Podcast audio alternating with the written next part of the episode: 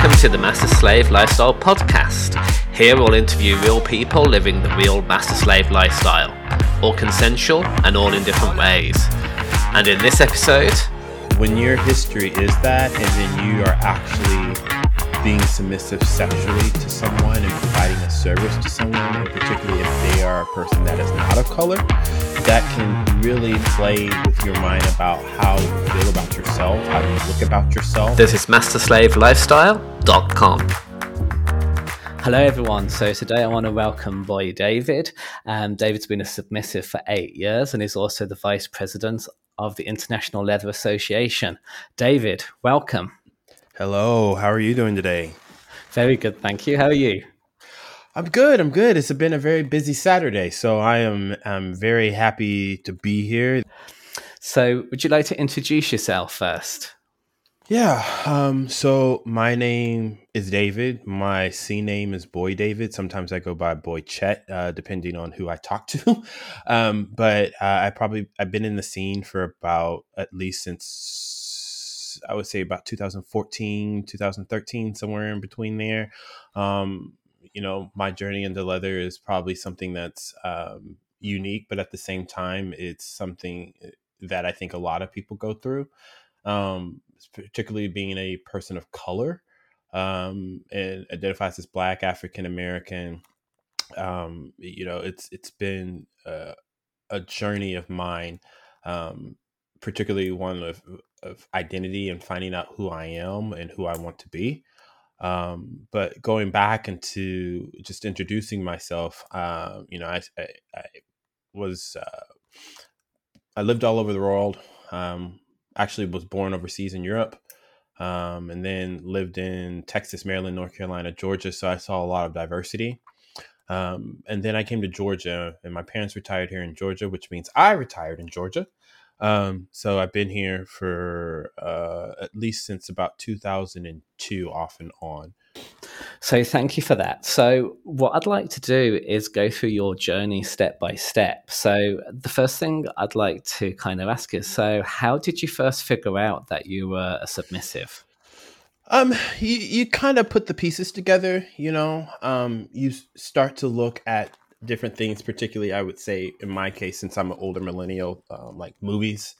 Um, uh, I remember one of my early memories was watching Police Academy, and there's a scene where the police somehow get up to this gay bar. There's a leather bar, and it's called the Blue Oyster. And I remember looking at that, being like, "Oh, that place is kind of cool." Um, there have been also other place uh, things where, um, just within you know, growing up gay, you start looking at Tom of Finland, you start looking at different sorts of artwork. Um, once again, another notable scene is, um, at least with me, is with um, uh, what's that movie? Pulp Fiction. Um, oh yeah, scene with the gimp, and I was like, that dude looks like he's having fun. That's kind of not not necessarily what happens to Ving Rhames in the movie because I think that's egregious, but just the guy when he was kept in a in a trunk and they bring out the trunk and it sounds like uh, the the gimp it just comes out. I thought that was kind of hot. Um, i mean there's other things that you you just go through as a, a, a, just through your journey you start i would say most of it has been artwork. Um, and then when you actually start to you know have sexual activity and you start to actually you know um, want to you know do things sexually you you start to figure out that things don't work like you feel weird being on the top end or or you liked when someone was aggressive or you liked when someone was verbal.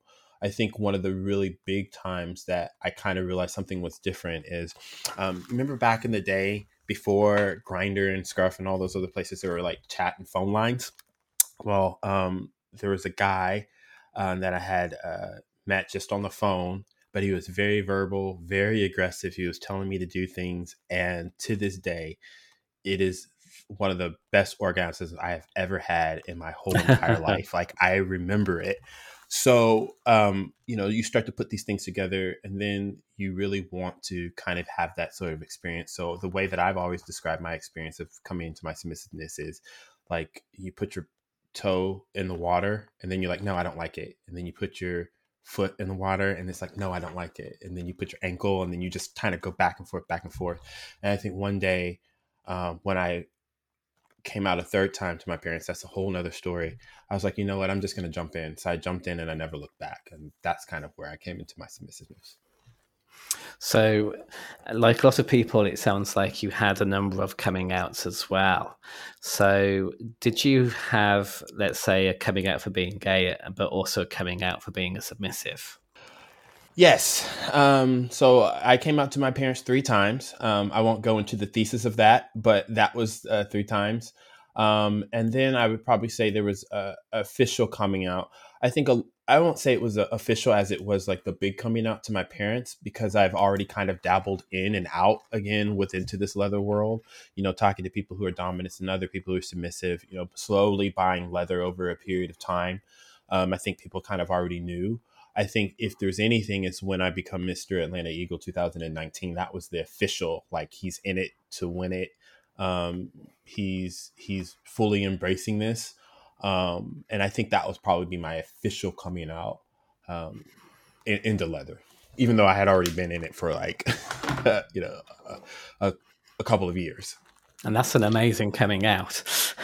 Yeah, it is. I mean, well done. Um, so, so kind of going back a bit. So, I, I, can imagine that you had these feelings. So, from seeing, let's say, the GIMP or these other kind of thoughts and feelings, uh, did you have an additional struggle with these um, because you're a person of color or um, a black man? Which do you prefer me to call you by in the way? Um, in my I, I, don't I don't really care if it's African American, person of color, or black. Um, so you don't have okay. to worry about that. Um, but I, you know, it was a difficult struggle. Um, you know, like I said, America has a lot of history with real actual slavery, over 200 years with it, particularly with people of color, black African Americans um, that were taken from Africa to America. Um, and so there's a lot of history that goes into that. Um, and when your history is that, and then you are actually being submissive sexually to someone and providing a service to someone, and particularly if they are a person that is not of color, that can really play with your mind about how you feel about yourself, how you look about yourself. Um, you start to feel as if you know there might be a certain issue with you. Um, and I'm not saying that there isn't an issue, which is another thing that we can get into. Um, but you really start to contemplate is there something wrong with me that's added on to this already other thing of like, oh, you like to be flogged, oh, you like to be whipped, oh, you like to be spanked, you like to be doing stuff forcibly, um, all these things uh, that are um, done to your body. So it can be um, a little bit. I think I don't want to use the word traumatic, but it can you can you contemplate a lot about who you are um, is this right? Um, how do people look at you? You know there's a lot of as being a black man there's this sort of bravado that you're supposed to have this sort of sort of swag that you're supposed to have as a black man and once again particularly being in the south um, and if you you don't have it or if you are not that have that sort of swagger you can kind of once again contemplate about who you are and if there's hasn't been any sort of representation before it can get and you don't see it you can look once at yourself as as shameful as bad um, and as someone who is traumatized by something when it's not necessarily the case.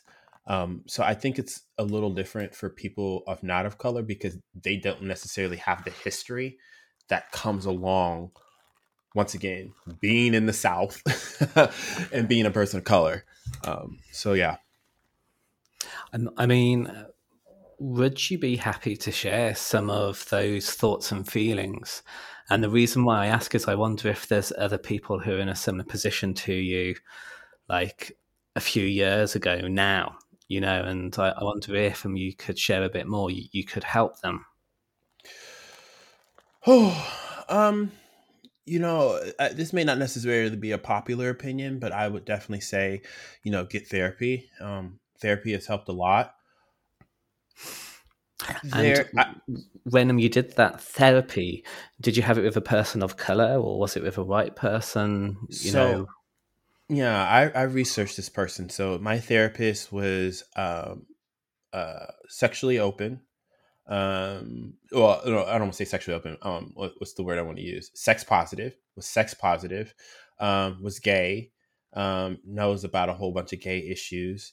Um, uh, knew a lot about uh, uh, like the BDSM community.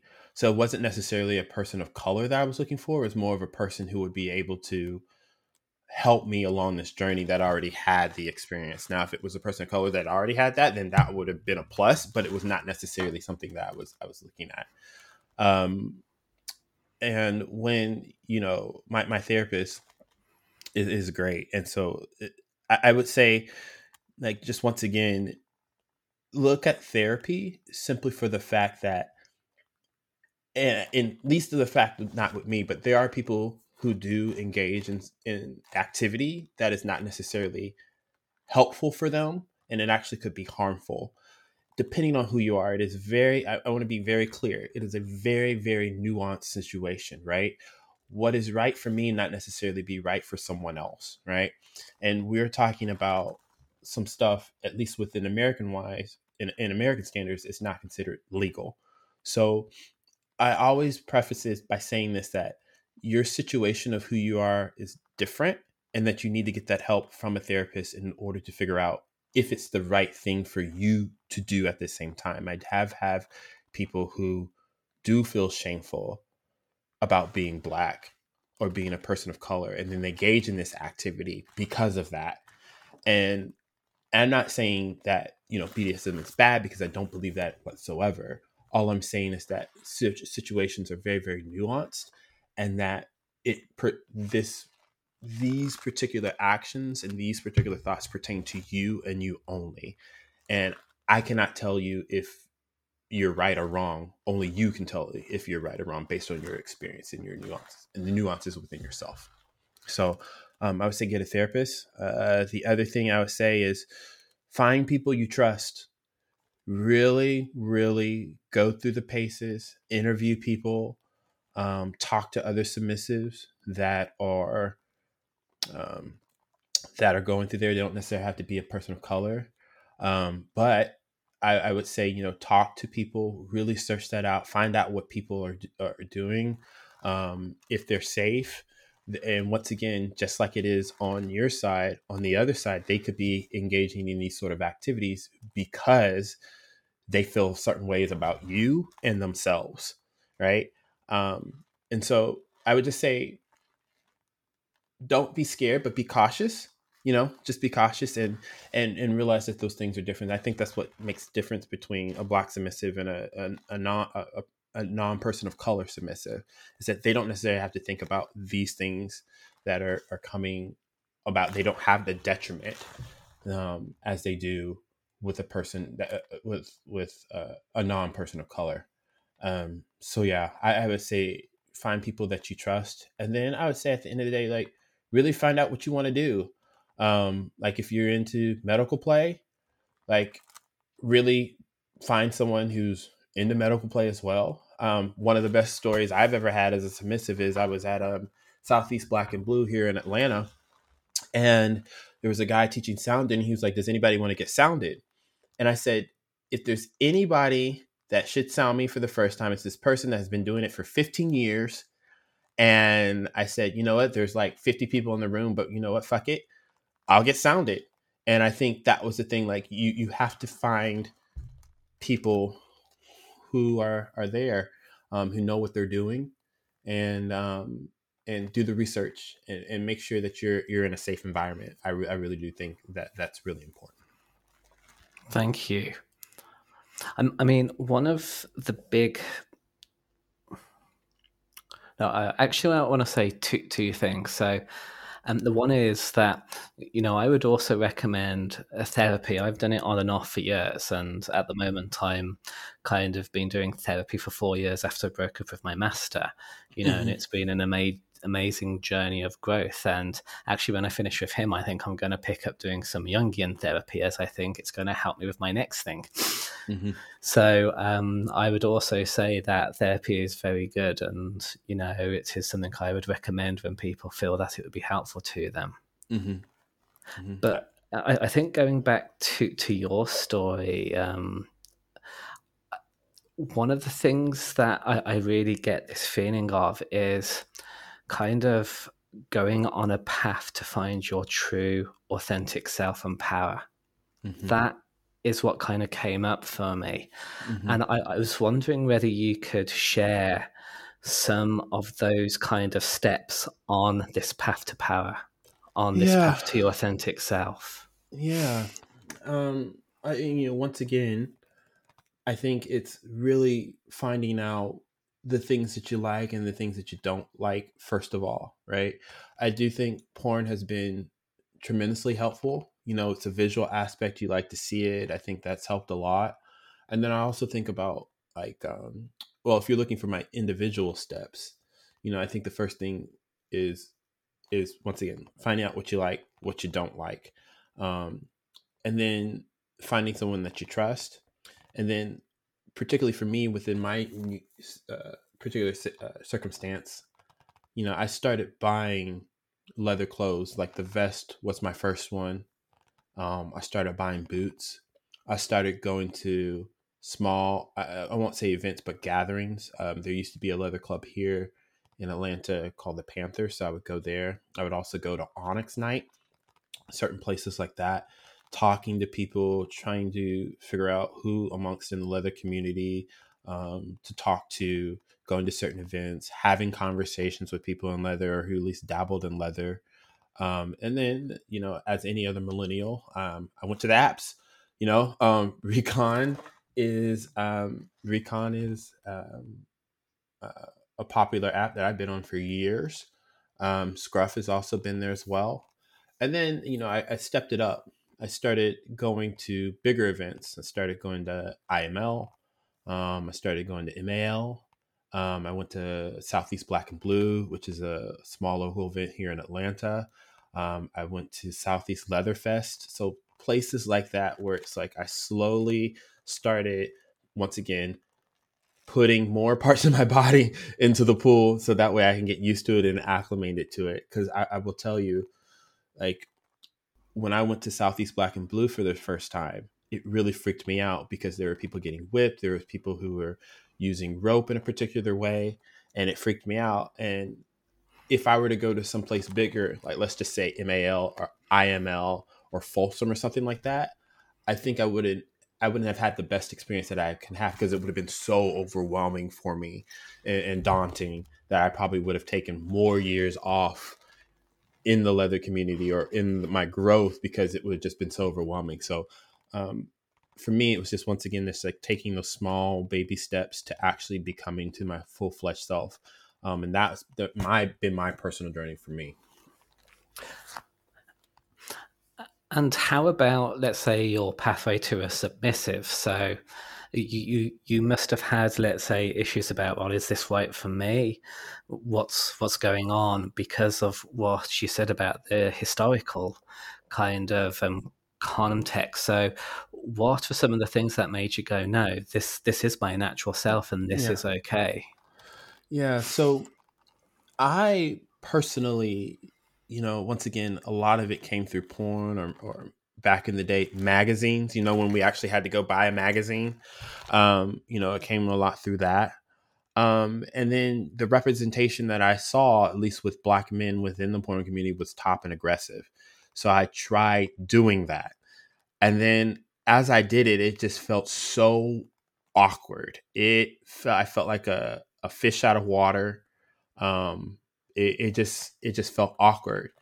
And then once again, looking at all the videos and all I liked and how I identif- and what I identified with, you know, I start to see more of the submissive side of wanting to do these things and visually getting turned on by someone servicing someone or serv- someone being the bottom.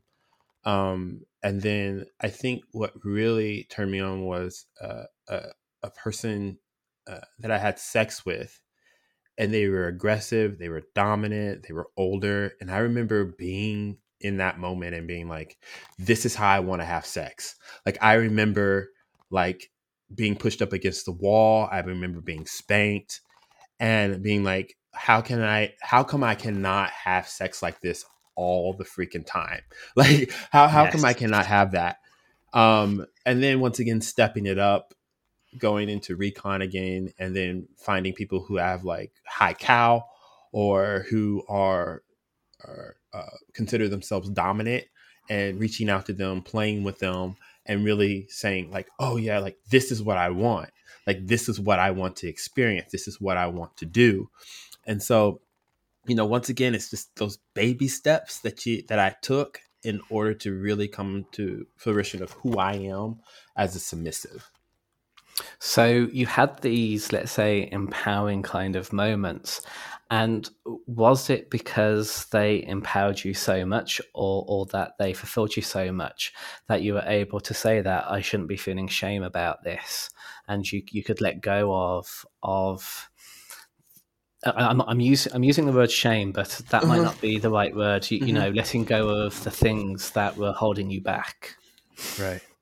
I, I, I will say this: it's With the word shame, it's you you still feel some sort of doubt. I won't say shame, but there's definitely doubt there of you know should I be doing this? Should I be having sex this way? Um, but you know, having having these sorts of uh, activities and this sort of play um, it, it really kind of embraced me like where my mind was like blown like oh you can have sex this way. Oh you can do this right? And it, it's it it it's i don't want it to seem like it was like one big moment where it's like okay i'm a submissive now because i think even now sometimes as i am mr atlanta eagle that they're still kind of like oh i don't know. But I do think that there those moments in my life where it's like, yes, this is what I want. Like, yes, I don't mind like not having standing privileges or uh, furniture privileges or I need to be in a certain protocol. Like, I don't mind those at all. Um, for me, it's it's it's always an ever like a it's a journey that you're always kind of finding these things um, about about yourself and and really pushing the limits, but at the same time respecting them within yourself in, in order to find out like what your true authentic self is. Um, so what I'm hearing here is that there's a lot of experimentation and reflection. Yeah, but exactly. really listening to all of your parts. Yeah, exactly, exactly, exactly. Um, I, I will give you an example. Um, you know, I think a lot of times when people think about submissive, they also think about um, maybe someone who has um, how do I say this? What's the PC word of it? Um, way to say this. Um, I would say that will like to have multiple partners in a night. Um, and I tried, I can't do it. Like I, I cannot do it. And it's just one of those things where um, the thought of it is great, but my body will physically not allow me to do it. And and I haven't decided why that is just yet. I just know my body will, won't do it. Um, and so for me, I think it's it's always an, a journey. Once again, it's, it's that journey again where you, you're trying to figure out those like what type kind of submissive you are, in I guess in a way to to yourself. You, you're you're always constantly you're always constantly thinking and and and contemplating. I think that's a little bit. I'm always constantly thinking and contemplating about who I am as a submissive. Um, but yeah, that's that's the best example I can kind of give you. And and if I actually ask you that question now, um, how would you respond to it? Who are you? Oh, um, if I were to say it now, I would say I'm an uncollared black submissive looking for a dominant um, to serve um, and looking for training and discipline. That's probably who I would say I, I would I am. Um, yeah. And who do you want to become? I would love to become.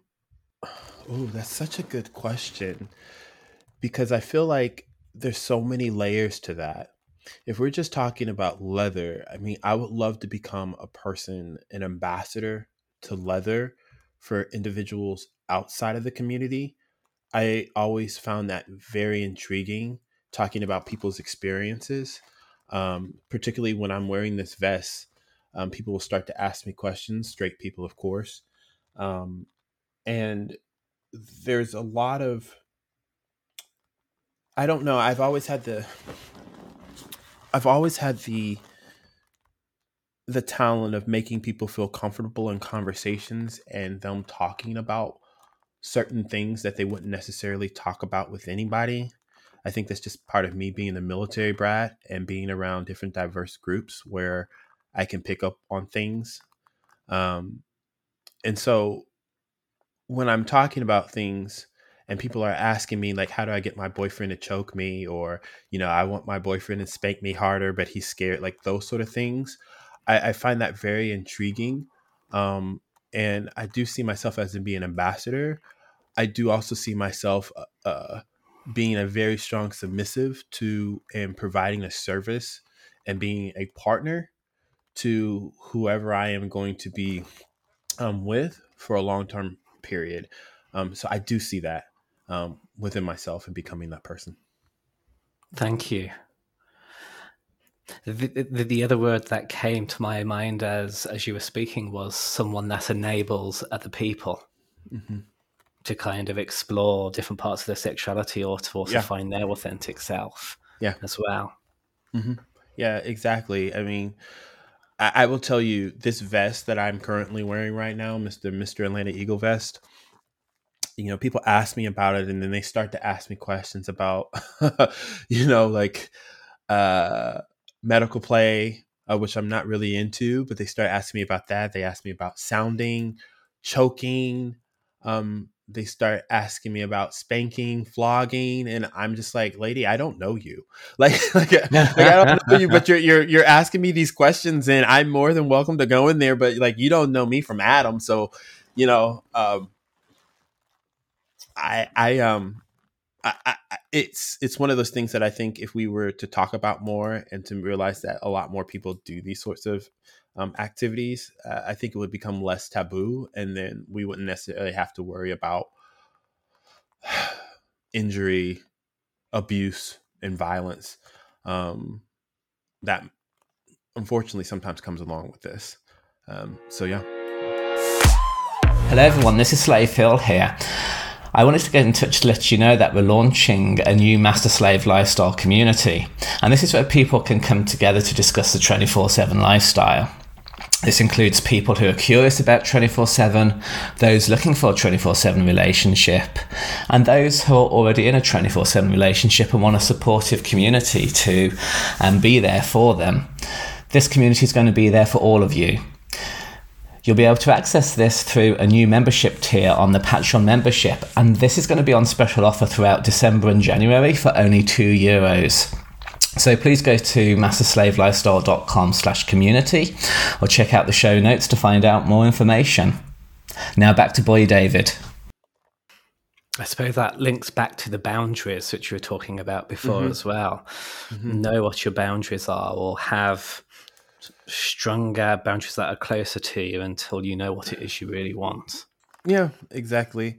You know, and that kind of touches a little bit more about I mean, and I know a lot of people have questions about this, so I'll, I'll go ahead and answer. Uh, I could go in that direction, but you know, especially being a black submissive, people always ask me about the race play issue, about you know that sort of activity that comes along um, as being a person of color within the BDSM community, and you know.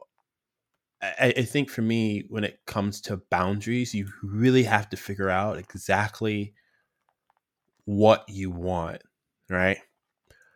I I ran this by my therapist and I remember him saying, you know, I remember asking him, where is the line? Like, where is the line for me as a person dabbling well in BDSM having these sorts of activities and playing with a person that's not of color. Like, where is the line of that? And what I've really discovered is that once again, it's it's nuanced, right? There are certain things and certain actions that I will not participate in, but someone else might go a little bit further than that with their given consent, right? And there's nothing I can do about that because that's two people in consent doing the things that they want to do that they have agreed upon.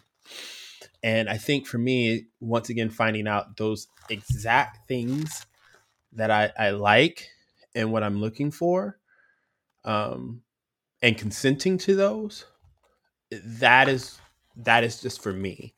You know, when it comes down for race play, you know, it's such a it's such a loaded it's such a loaded topic because I think about seeing you you can see it you can see it on my face. I think about this constantly, right? If you're having two people who are engaging in that sort of play and I'm talking not the I'm black, you're white sort of play. I'm talking the actual derogatory names and that sort of thing. Those are two people who have consented and agreed to that. But at the same time, I'm also thinking in my head, if I consented and agreed to that, or if you consented and agreed to that, is this something that you're doing because that you want to do it, or is this something that you're doing because you're experiencing some sort of maybe you had I don't know you had an event or, or trauma or you feel bad about yourself in this particular way so you're expressing this in this sort of way which i don't necessarily feel is the healthiest because it comes from a place of shame it comes from a place of doubt it comes from a place of fear. So i don't necessarily think that's the healthiest thing for you to engage in that activity. Um, but sometimes it's not even that. Sometimes what it is is that oh this will make my mom upset. So I'm just going to engage in this. Or nobody knows that I'm going into, I'm, I'm going to do this. So it turns me on because I'm in this way. I will tell you, and oh, I'm probably going to get in trouble for this. I know there are certain people who are civil rights fighters that engage in this sort of activity. So for me, it's like where is that constant balance? But I think it's very, very nuanced. You just can't say that you have this particular issue just because you engage in this particular activity. It could just be like, oh, um, you know, I'm doing this and no one knows about it, right? It can just be something that is just taboo, and it's because it's taboo, it turns you on. It doesn't necessarily mean that it's bad or that you're coming from a place of trauma or anything. But at the same time, you could but you have to figure that out for yourself. And so that's the whole thing that like always goes in my head as a submissive, particularly with like on my journey it's like if i'm engaging with someone who is not who's not of color am i doing this because i feel bad about myself? That is kind of something that is a reoccurring theme throughout my whole submissiveness. I won't say now but definitely within the beginning. And so you know there's this whole thing about that that that comes along with that. And i think it's a layered topic. You know i could write a whole college thesis on it um, but at the same time, you know, at the end of the day, it's two people consenting to a particular activity and agreeing to it, and it's within those two people. So there's really nothing that you can do at the end of the day because they are consenting and agreeing to it. Yeah, it's it's been because I, I, do sometimes have people ask me about this through the website as well, and I haven't really been able to help them because it's like I can't answer this you know, I don't know enough. So thank you for kind of giving some of this because I think this does allow people, be it um, kind of black or white or another kind of minority group, to kind of hear this and understand how they might want to engage with it if this is a fetish of theirs. Right. And I, yeah, I mean, I know if you just want to flip it in the reverse, like have a dominant, uh, dominant black man and a submissive white man, I know that there's some people who I know some there's some submissives that love being submissive to black men because they feel the guilt that comes along with everything that's been within American history. And so they want to express it in that particular way. But at the same time, is it like, is that healthy? Is is that not healthy? But that depends on you, particularly within that individual. You know what I mean? Because your experiences are something that's completely different. And eh, even though it's I don't feel like it's on the same level, it is kind of parallel to that, right? Um, uh, but yeah, it, it can it can be very um, conflicting within your head about like all these thoughts and feelings that are in, in your head, and you always go back and forth. Not now, once again, not now, but definitely in the beginning of when I was coming into this journey. It, it, also reminds me of something else. So I actually had an Australian slave um, e- e- email me recently, and we had a nice con, con conversation about it through email, and it mm-hmm. was um, the word faggot.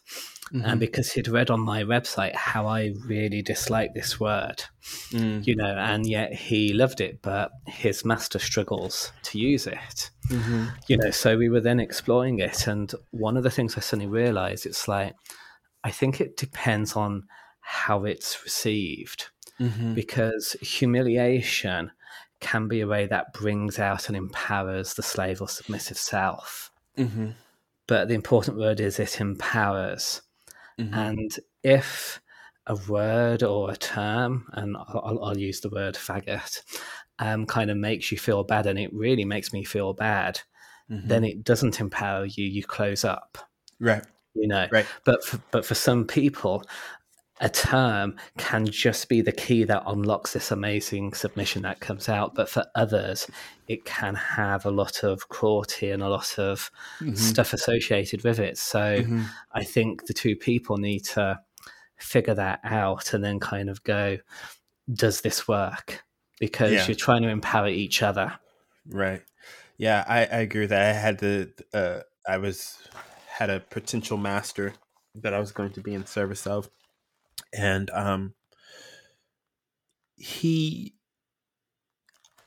i don't mind the word faggot um in that particular context i will say in the bdsm context um but he had an issue with it because he is of an older generation he's i think he's a boomer and so when I asked him if it was okay to use the word, he was like, "No, I don't feel comfortable using the word because that his generation has a whole different experience with the the word." Um, so, you know, I mean, I have a shirt that says "faggot" on it, so uh, I, I, I don't have a problem with that.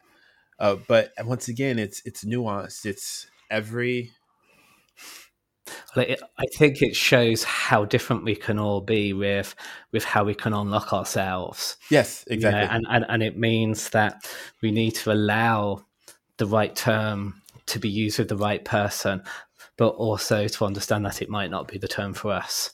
You know, right. and and for me, I think because I was bullied so much at school, especially using that word, it doesn't work. Whereas yeah. I, I can see and I've seen it used with other people, and it has this amazing effect on them right. you know so so it, you know it, there is this kind of like as you said i think it's exploring through let's say the fetish or the um, desire and then having a mutually a mutual consent with both people that works for them right you know yeah. and mm-hmm. it, it it's really one of those things and I, this is something i learned on my journey that every person is different everybody is different um and you your expectations of of one person based on your experiences in the past you cannot you have to hold it as yourself but you cannot put that on the other person because they are a totally different person with totally different experiences. They may want something else. They may want more of a boyfriend experience with a little bit of mix of bdsm or someone might might want the total you know domination feel in between the two. Um, so it just kind of depends on who you are I mean, coming back to you because you mentioned being collared. So, have you been collared before, and what what does that mean for you? Yeah. Um, so a collaring is very, very serious to me. What I'm starting to realize, um, I, I, what I'm coming to realize is the next person I'm will be collared to will most likely be the person that I will marry in the traditional sense. We'll put it in. We'll put it that way. Um, I so my first collaring was I'll be honest with you, I don't think it was a real collaring. Um, I think they ended up doing it for me because they knew I liked this sort of play and they went along with it. And then the more that we started to get into it, the more I realized like, oh, the dynamic is actually backwards. Like I may be receiving bottomly. I may be the bottom receiving, but the dynamic is actually backwards. And it's it's more relying on me than I am servicing or relying on him to lead the way. So um, that was a new experience. And then the other uh, collaring I had was um, actually right before the pandemic started. And then I realized within that that I'm very at that at least at that moment I was very eager to get that collar on my neck. And then what I started to realize I was like, oh, this may not necessarily be the best choice for me. And I say that simply for the fact because when I'm in, I'm in.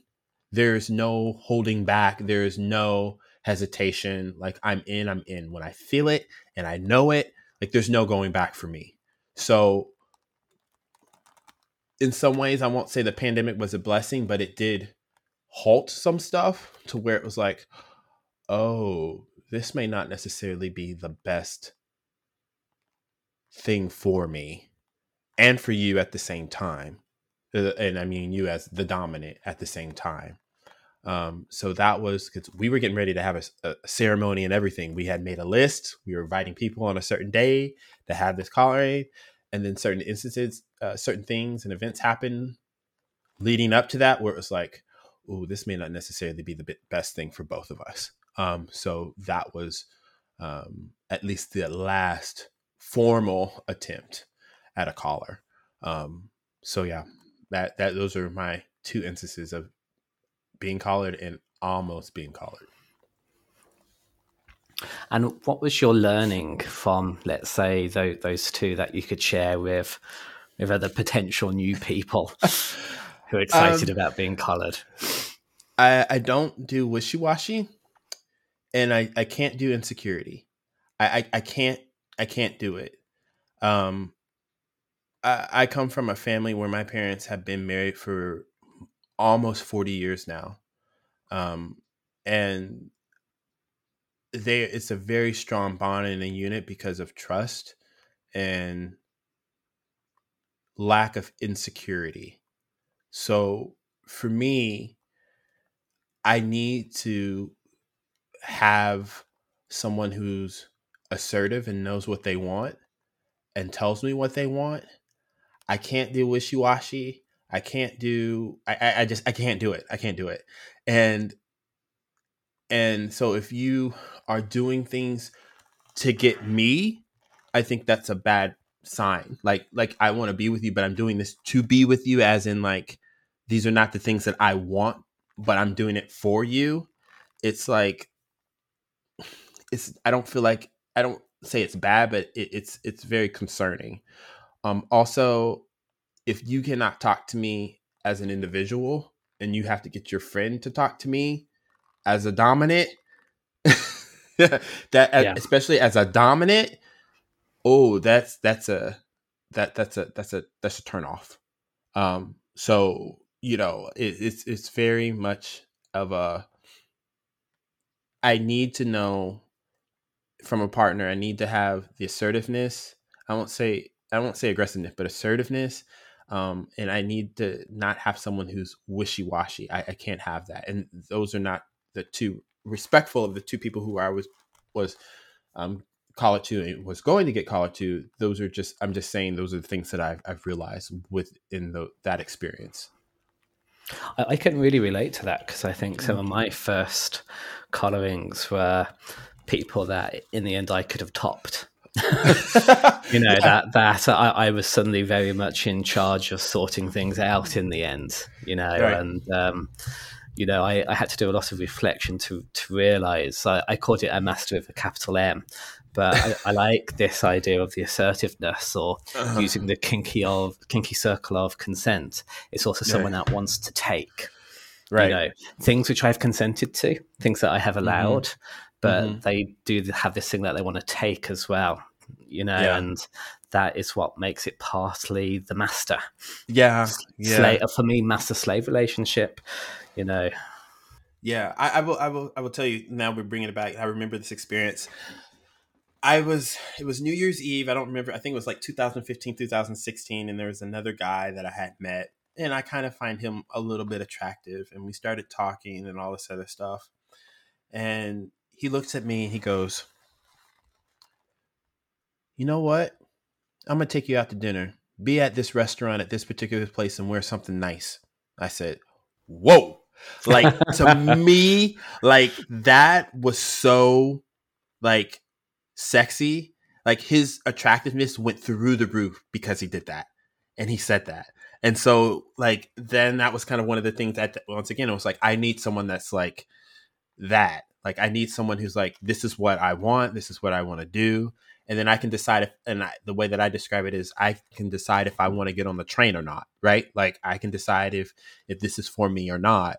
Um, and so I think that's something that's very very attractive when it's like, no, this is what's going to happen, and and yeah, like that. That's that's just a story that I always like telling people about my journey. It's a lovely example of almost true power. You know, mm-hmm. that there are people that think to be powerful, you need to make someone small, you know, but, but often power is just saying, I want this. Mm, mm, and then the yeah. other person allowing it, you yeah. know, and. Mm-hmm.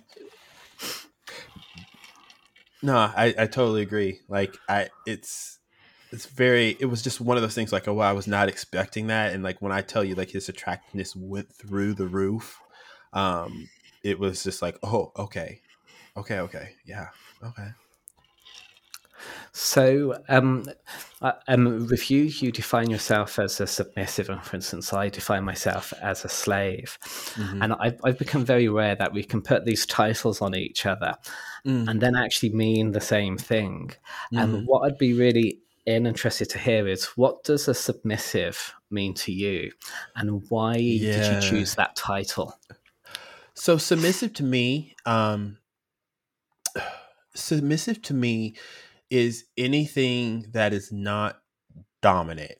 So for in my in my head, there's dominant submissive, and I'm not saying that there's people who are in the gray area that can switch or not, but for me, like I don't feel like if someone were to ask me to top or someone were to ask me to act a particular way as in a dominant way it would be very very hard for me. It would be like an actor like acting in a particular role. Like it would not seem natural to me and then also my my submissiveness depending on who i'm with fluctuates so there have been times where i am a boy where i am submissive in the way but i will put my two cents in to let you know like how I feel or, or, or whatnot. Almost kind of like a um, a cadet to a captain, right? Like I'm saying these things, but you're still the one that makes a decision on this. And then there are sometimes, depending on who I'm with, where I'm getting more closer to slave type of role, where once again, no furniture privilege, no standing privilege, um, protocol and discipline is in a different particular way. Um, so depending on who I'm with, like the guy that I'm talking to right now, like the role I think he's looking for, or at least it's starting to go that way, it's more towards slave, or at least at that like playing with the line of it. So for me, I like to say submissive because it kind of encapsulates all the roles within that because I don't definitely don't see myself as a switch, and I don't I definitely don't see myself as a dominant, um, at least of right now. Okay, and and you chose the title submissive over slave because? I I, I feel like my my like I feel like submissive encapsulates all of that, like boy, ah, okay, slave, like boy, slave, and then because I kind of fluctuate depending on who I'm with. So um, I don't necessarily feel like if there was anything, I would say I'm definitely a boy for sure, but I would not say I'm to the point of slave, but I can get down there to the role. But I, in my way, like I will always kind of give my two cents. And I feel like, at least in my head, if I were to have, take a slave role, like there's no opinion that I give that's not going to that there's nothing I can do. Like I, I, I would have to continually take it. Does that make sense? Yeah, it does. Okay. Thank you. Okay. So, um, what advice would you give to someone who's um, black or a person of color and has feelings of submission? Hmm. I would say, even though it's hard, I would say find some sort of representation. Really, um, I think that would be good. It's it's out there. It's small, but it's out there. And right now, I do think, at least within porn, like I'm starting to see a lot more black bottoms with white tops. I'm starting to see a lot more of that. Back now, like five years ago, you probably wouldn't have seen it. You probably wouldn't see like maybe one black person bottom. But like now I'm starting to see it where it's like it's a thing, like it's almost a trend. Um, so find some sort of representation, find some sort of uh, some outlet, um, find people that you trust again. Once again, um, read a lot. Um, I would say like find some books. Um, the Jack Rinella books have been really, really great. Oh, I Um, love them. Yeah, so they, they, they're really, really great. Um, there's someone, there's um, someone in our group by the name of Vin, uh, uh, Vince Andrews. He's um, a wisdom keeper within the uh, NLA and INLA um, uh, community. He wrote a book, The Complete Leather Boy Handbook. So that one's pretty good. Um, read up on the history. I think those are really, really good things to do. I wouldn't necessarily find a website. I don't. I will say right now, I don't really have a website that I can say like you need to go here, um, because I feel like with the history given with the leather community, like there's so much about what is right and what is wrong, what should happen, what should not happen. I think those things right now, at least in the leather community, it's about what you particularly want from your experience. It's not necessarily what is the right thing to do, right? Um, it's more about this is who I am, this is what I like, and I'm going to go in this direction rather than like these are the protocols and procedures of the whole entire group, right? As in the leather community as a whole, not in a particular group, but just as in a whole, right? So um, I would say, you know, start reading, start reading, um, find representation, find a group. Onyx is really, really good with these things. Um, just in case you don't know, they are the uh, uh, Black Leathermen group. Um, they're really, really um, awesome with that. Um, and then you can always contact me. so I'm a, I'm a really good uh, tool and experience, and I'll try to help you in the best that you can. And once again, you know, uh, therapy, therapy helps. Therapy helps. And sometimes you just gotta bitch and complain to somebody. And if you have to pay them $150 just to bitch and complain and for them to go, mm-hmm, then, you know, it, it, it, it helps. Believe me, it helps. It helps. Um, and if I come back to finding representation, so is this also trying to find, you know, other people from your ethnic minority, ethnic minority? So let's say a person of color on Recon or something as well that you can just talk to and Yeah, yeah. My- I'm I'm really a component because I work in tech. I'm really of a component of getting off your screen and getting off your phone and really meeting up with people. I think that's how real connections are made. I think the internet has been a tool um, to help us connect with other people, um, but I don't necessarily think it has it has helped us as in making deep connections. I think that we are physical beings and physical creatures that need to touch, see, and feel and do things and actually have those experiences for ourselves and that we cannot you cannot just use the computer just all the time to communicate with people and have the experiences which i think it's is is great but i really think that the growth is really communicating with people so you know um, find people that you're able to physically eh, meet. If if you can't do that, I think use the computer. Don't get me wrong. You know, we're we're talking on um, some sort of Zoom platform right now, right? Like you're in Berlin and I'm in Atlanta, so you know, like there's, eh, you know, there's something to it. But at the same time, I really do think that you need to meet people, um, and it doesn't necessarily have to be sexual it doesn't you don't necessarily have to meet with these people and have sex with them you can just talk to them um, you know and one thing that's really helped me a lot now that i think about it is start wearing leather to places where it is not expected. So if you want to go to the grocery store and you want to wear leather pants and a vest, wear leather pants and a vest. Um, if you want to wear high cow and you want to go out to you know the gay trendy bar, um, go and do it. Like really, really do it. Um, because I promise you, there's going to be someone in that bar. It may not be everyone, eh, but it may just be one or two people, or maybe even just one. But that one person is going to look at you and go, "Hell yeah, I promise you that." No matter where you are.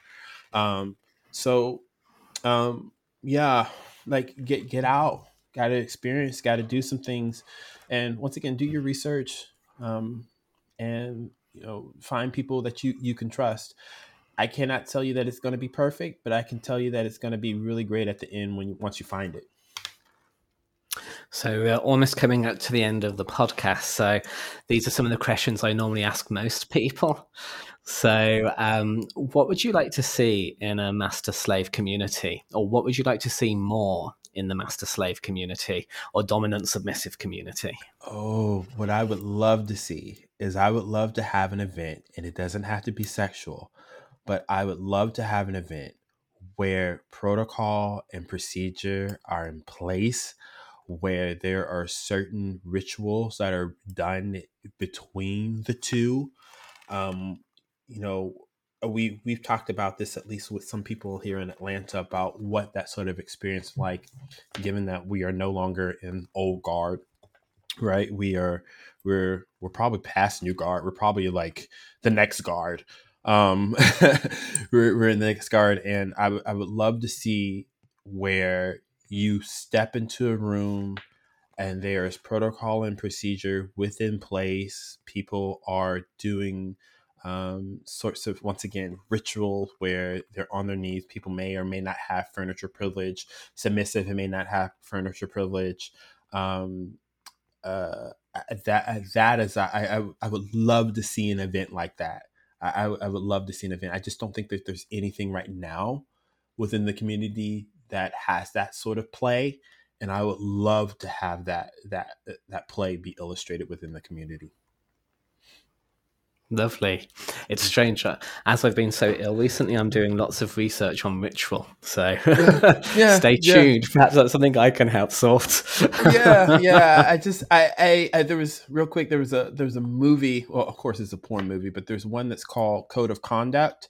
It's one that's called Code of Conduct, and then there's another one that's called Masters and Slaves that have that sort of ritual, and it was just like when I first saw it, I was like, yes, like this is it. Like where where, like, where is this? Like where is this? Like you know, you come in, you you get butt naked, and then like your your your master's friend comes over and you show him respect by kissing his feet. Like where like where like where is that? Like I don't like I could see it amongst the the individuals like in your own house, but there's not a, a particular event that I know that is like that. And even some of the bigger events, like with say MAL or IML, where the, that is is there.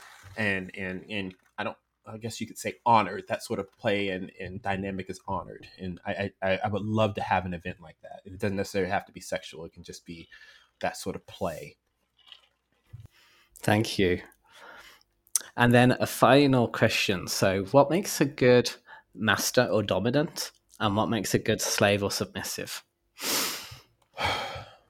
I think a good master is someone that listens. And I would say someone that can be able to read a situation and understand as much as you might be in headspace that this has gone too far or able to know that they're pushed the limits at that particular moment.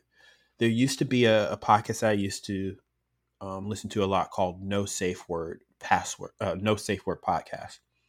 And their kind of motto was like, you should not use a safe word because you should have talked so much and communicated back so much that it doesn't need to be said because you already know exactly what needs to be done and what can't be done what how to push the limits how to read that person i think at least the people that i've played with particularly one where they had gone so close and I didn't say anything and I didn't give any hint, but in my head, I was getting ready to get to where I was like to say no more, where he read me right at that moment, and he knew, and he st- he he he brought it back because at the end of the day, and I think his motto was like, "You can't play with a broken toy." Yes. So, what like I, if if we go too far, you most likely you're not going to come back to me, or you know you're going to have an experience where you're going to go into a hole and you're not going to come back to this in a long ass time. So I think it's the, the best masters are the able the ones to the, read the whole situation, still be in headspace, but know when it's gone too far or being able to push the boundaries just a little bit more because of the partners and the communication and the trust that they have in between each other. I think a good submissive is a person who is very eager, very knowledgeable, knows about protocol and procedure, knows its history. I think it's also not just about I think it's also not just about the sexual aspect of serving someone sexually, but I also think it's about keeping yourself up, being having I don't say a, a, certain appearance, but being healthy. I'll put it in that sort of way, being healthy. Um, because once again, if you are sick, if you as a submissive are sick and and can't take care of yourself, how can you take care of someone else as a as a submissive, right? So um, being healthy, um, uh, being knowledgeable, knowing about your history, and knowing about certain other plays like lighting a cigar, know how to light a cigar, how to cut a cigar. Um, I also think certain like basic knowledge about how to boot black, and I think just being knowledgeable about the leather community in general really makes um, a really good submissive, um, and, and and providing that service for your dominant. I, I really do think that makes what r- really good submissives. So, Boi, David, mm-hmm. thank you so much for this. Um, I hope other people will find it as informative as I have. And thank you for sharing so much. No problem. It's a pleasure being here. Thank you for having me. If you'd like to be interviewed by me or know someone who would, you can get in touch with me at the email contact at mastersslavelifestyle.com. You can now support the podcast, website, and Master Slave community through Patreon membership, and receive benefits such as early access to the podcast, exclusive video workshops, and more, along with my thanks for supporting me. There is now a free download to help you take the next steps in the Master Slave lifestyle, suitable for both beginners and those who want a full time relationship. Check out the show notes for more information on both. And if you're interested in finding out more on the 24 7 Total Power Exchange lifestyle, go to the website at masterslavelifestyle.com for more information. Thank you all for listening.